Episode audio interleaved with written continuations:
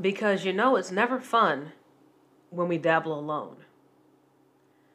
I've been so busy working on my flailing attempt to make merch that I nearly forgot about the fact that I write. I'm so sorry about that. I've had the ideas for navigating the curve kicking around in my head. Even saying that causes other ideas to pop up.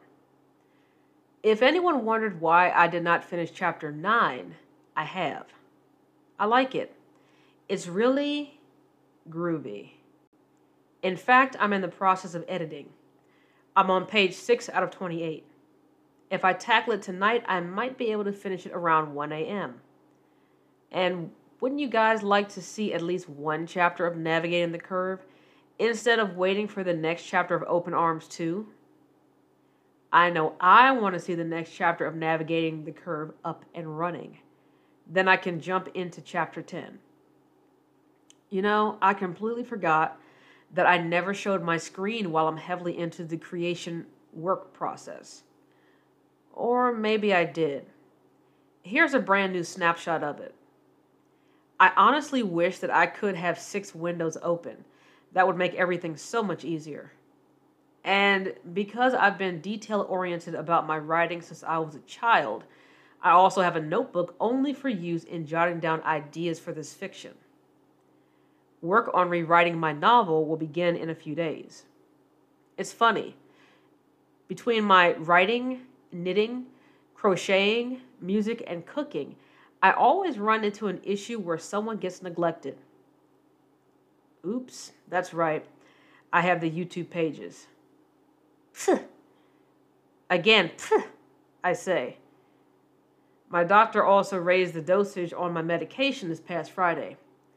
The increased dosage begins on Monday. I really hope that my mood doesn't get all weird and floppy.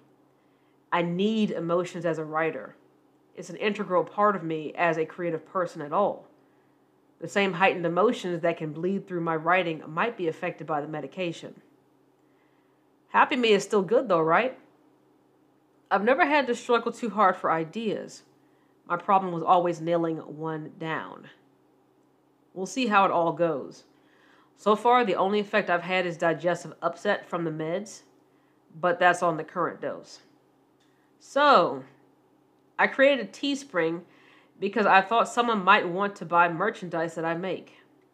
The images and photographs I use in the merch are all original. The brand name I've adopted is J-List Designs. Amazon has listed only one item I've designed an Android phone case.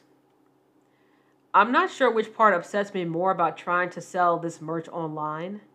The fact that to even have a commission for the phone case, I had to raise the price to $18. Out of that, my cut is only $2.90. Is it that or the fact that I have no clue how to market myself? I'm still worried I'll be taxed on the 70 cent I made from royalties back in 2014. How sad is that? I'm still trying to figure that out. The slow hustle game is very real. Take care. Until next time. Hey there. Hope you enjoyed the podcast. If you want to help support the creator, please click the link above. On Spotify, the link can be found to the right. You can contribute as little as 99 cents or up to $9.99 a month. Thank you so much.